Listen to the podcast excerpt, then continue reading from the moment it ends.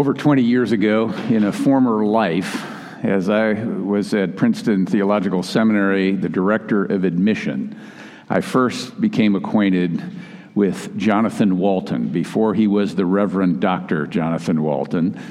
And we had an opportunity to work together at Princeton Seminary for a number of years, including playing some basketball and a few other things. Uh, and uh, he has gone on to just do amazing things. Uh, he taught at, here at UC Riverside for a period of time and then was called to succeed Peter Gomes at Harvard University at the chapel there.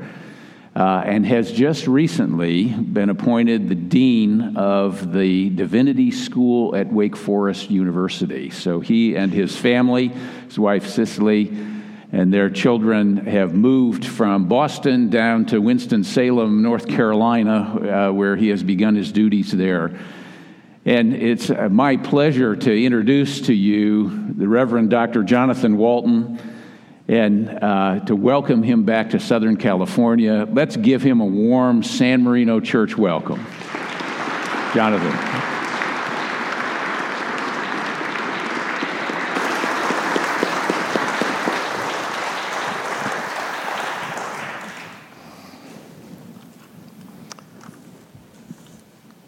To God be the glory for the wonderful things that God has done. For that that we anticipate God to do in this preaching hour, and even for that that God is doing right now. What a mighty God we serve. My friends, before I read the scripture, I want to note last week I just want to name this. The last week, the Pew Research Center published a report. I don't know if you had a chance to see this, Jeff. It was entitled The Digital Pulpit. Researchers from Pew analyzed over 50,000 online sermons from Catholic congregations and Protestant denominations. And according to the report, there were striking differences in the typical length of sermons when analyzing Catholic, mainline, quote unquote, white Protestants, charismatic evangelicals, and historically black denominations. A Catholic homily averaged 14 minutes. Presbyterian, Episcopal, and Methodist churches like this one the average was about 25 minutes. White charismatic evangelical churches, their sermons last about 39 minutes. And African American Protestant preachers typically preached roughly an hour.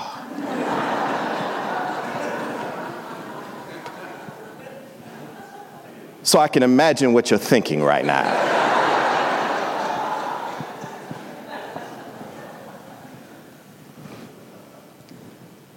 Let me just go ahead and say it's okay. Fortunately, I came up under a pastor that taught me for a sermon to be memorable, it doesn't have to be everlasting.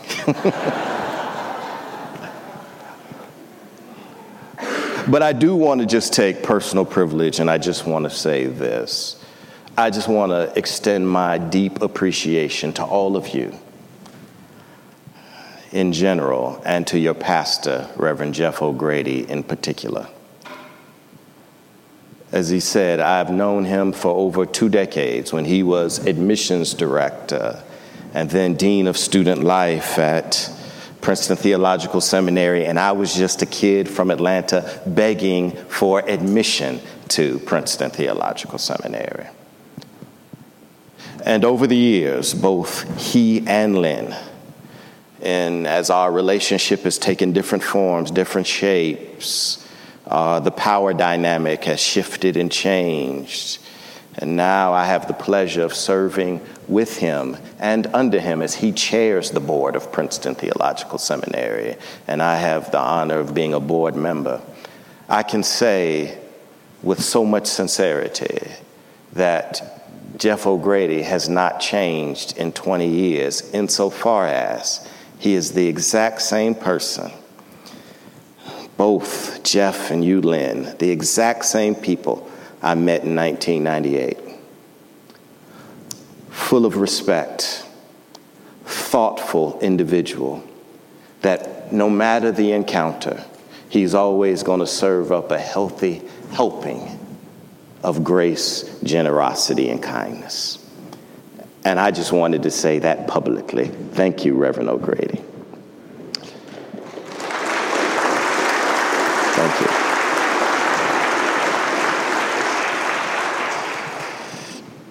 I also feel the same about Heather and Paul Haaga. Thank you. Their commitment to the public good through their support of higher education and the arts and communities of faith everywhere inspires me. And just thank you both for being you.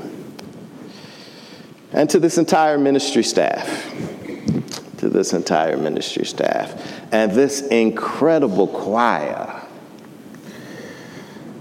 Good Lord, those victorious, triumphant voices.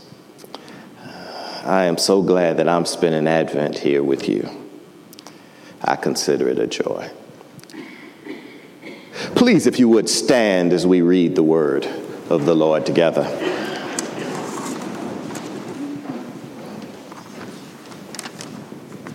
Matthew chapter 1, verses 18 through 25.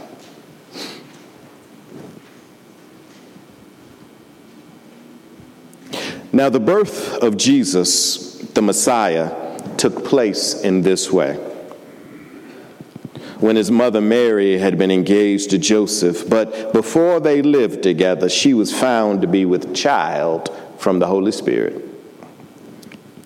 Her husband Joseph, being a righteous man and unwilling to expose her to public disgrace, planned to dismiss her quietly.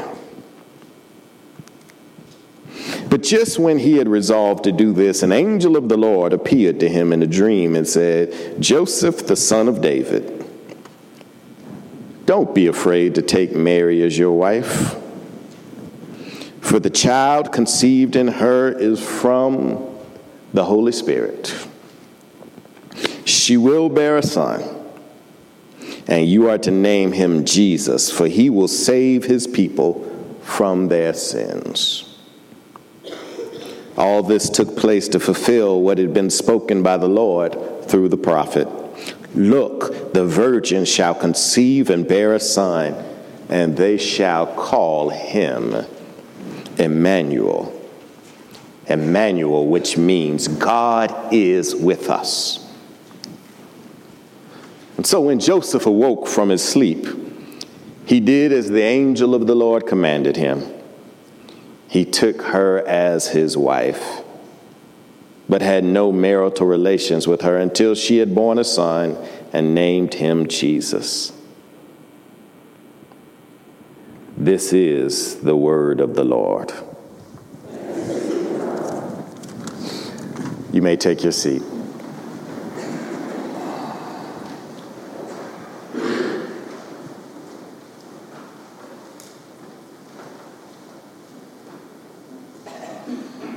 Unexpected and unlikely. Unexpected and unlikely. My friends, this morning's lesson is a staple of the Advent Christmas season. God dispatches an angel to deliver miraculous news. Mary is with child, the Messiah the anointed one. The coming Redeemer that prophets predicted for many generations is growing inside of her womb. Mary is going to deliver the child that will deliver all of us. Eight centuries before, it was the Hebrew prophet Isaiah who declared, For unto us a child is born, Unto us a son is given, and the government will be upon his shoulder, and his name shall be called Wonderful, Counselor, Mighty God, Everlasting Father, Prince of Peace. My friends, this is a miracle. Now, by the second century, the developing Christian church began to emphasize another remarkable feature of this story. And that's the dimension of the virgin birth. For according to both the books of Matthew and Luke, Mary and her fiance Joseph, they never did what I often tell my teenage twins that only adult, mature, gainfully employed people in a committed relationship ought to do once their frontal lobes have fully connected and their own name is on a lease or a mortgage.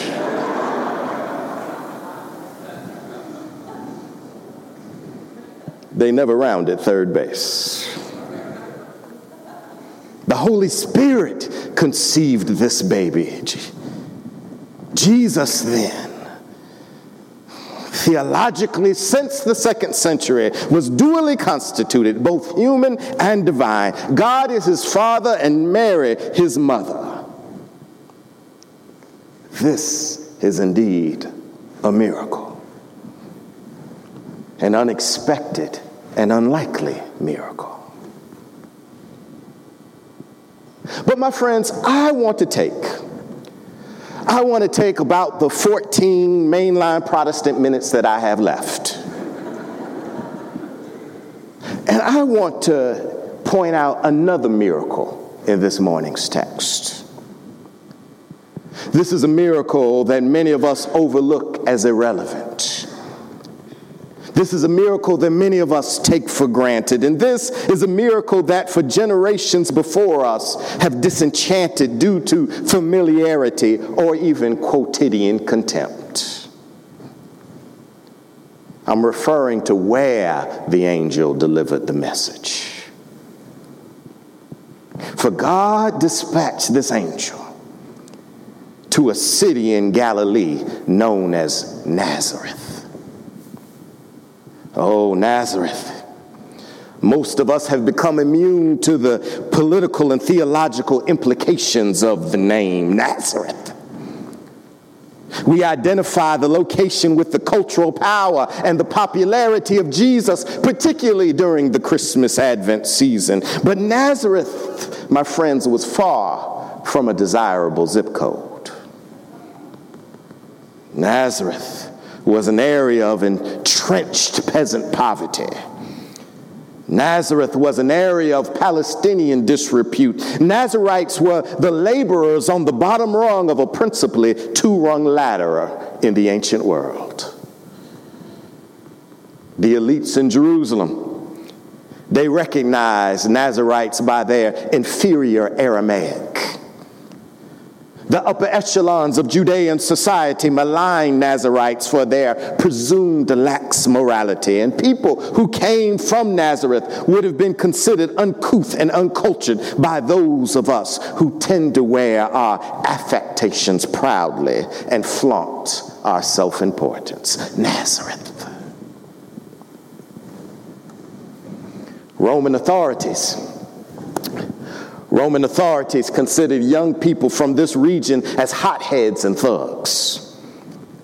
Roman officials often labeled the area as a hotbed of bandits Another word for political insurgents that those in power often labeled as terrorists. This is why, whenever young people from Nazareth left the area, the agents of empire marked their bodies as dangerous and deviant. They didn't need probable cause to stop and frisk them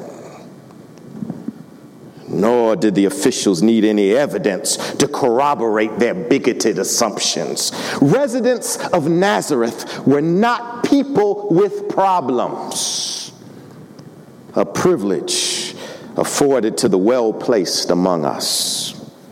The people of Nazareth were a problem people, a slur reserved for those who we wish to control and contain.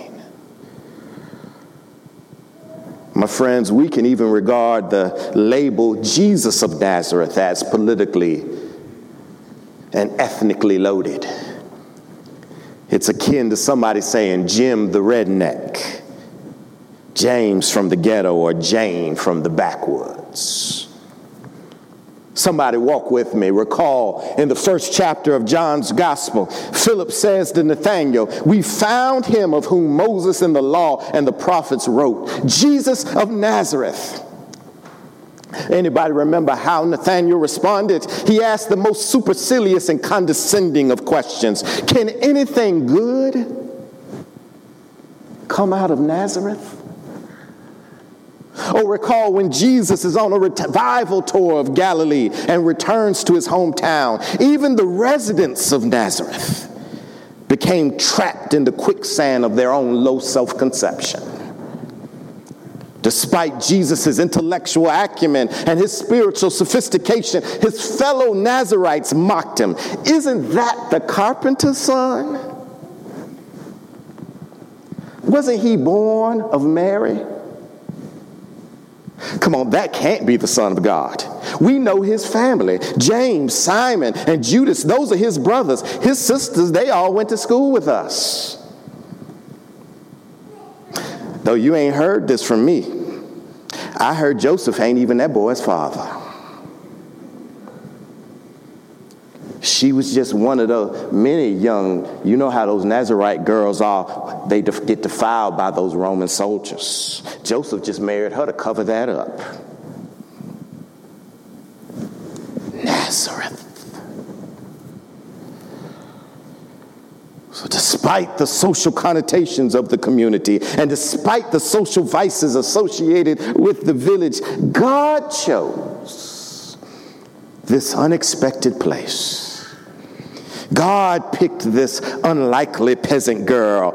God chose this family in this region, in this village. This, my friends, is a miracle.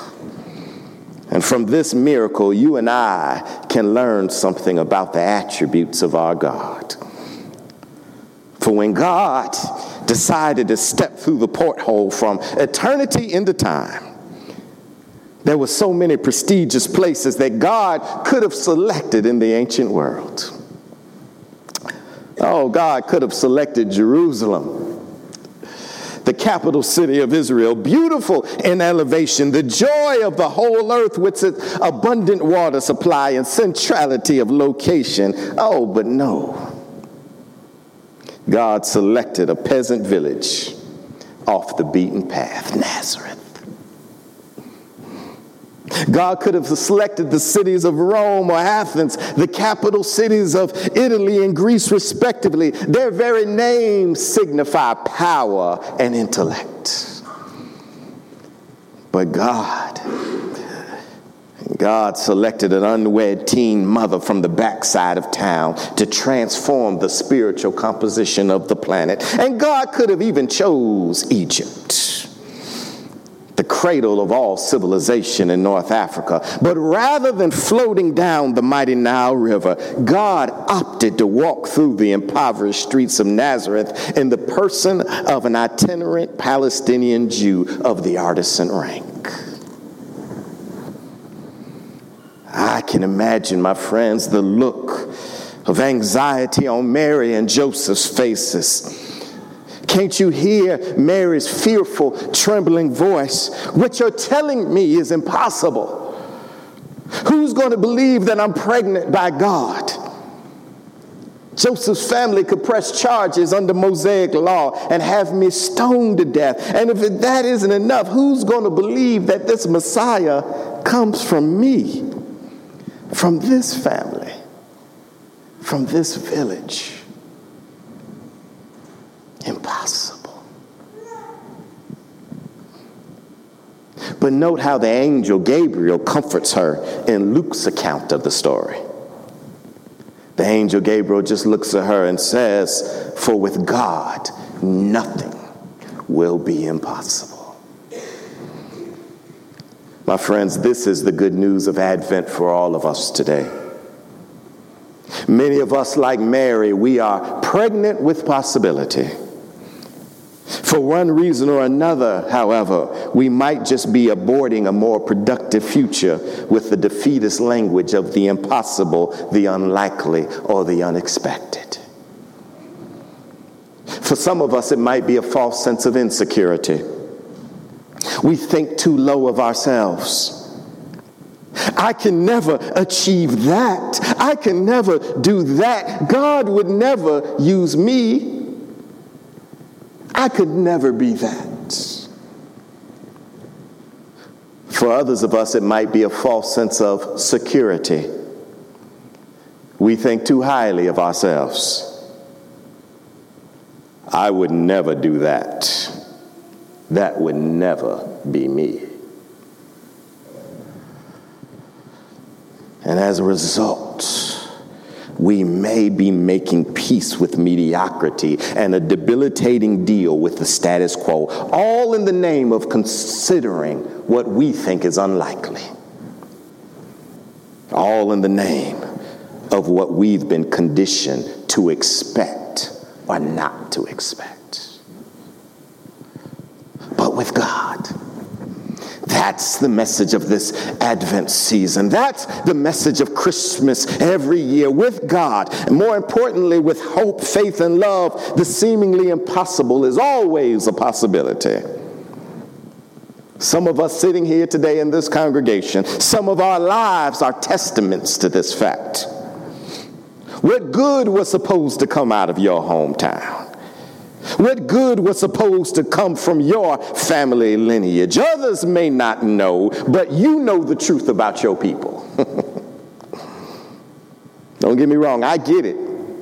I get it. I feel the pressure every day. I've spent the last decade on the campus of Harvard University. I know how there's a pressure sometimes to perform. We've made it professionally. We've climbed the ladder socially. So we feel the need to pretend that we came out the womb quoting the Pythagorean theorem. God dispatched an angel to your parents and declared, The child that you carry in your womb will attend the finest universities and hobnob with the most privileged in society. But there's others. There's others who may be the first in your generation to receive a formal education. You're the first to ever leave home or leave the state. You're the first person in your family to ever purchase their own home, to experience events, and to meet people that your parents and your grandparents would have never fathomed. The very things that preceding generations thought were unlikely or unexpected, God has moved in your life. This is why we ought to thank God for loving communities that supported us, nurtured us, and cared for us. These are all the people that God used to help us reach goals that they could not even imagine for themselves. They made the impossible possible for us. And it's for this reason, my friends, like Mary and Joseph, you and I have a charge this morning. Let's celebrate the coming of Christ by striving toward the unlikely. Let's leave here attempting the unthinkable, imagining the inconceivable, accomplishing the infeasible, traversing the impassable, opening up the inaccessible, and overcoming the insurmountable. For we serve a God that can show up in the most unlikely of places, and a God who will use the most unlikely of people. Thank God. And we serve a God who can transform the most improbable condition. This is the question, or these are the questions that God asks us to think about this Advent. What do you consider unlikely? What's unexpected? But are we willing to believe? And then are we ready to make it so? Praise be to God.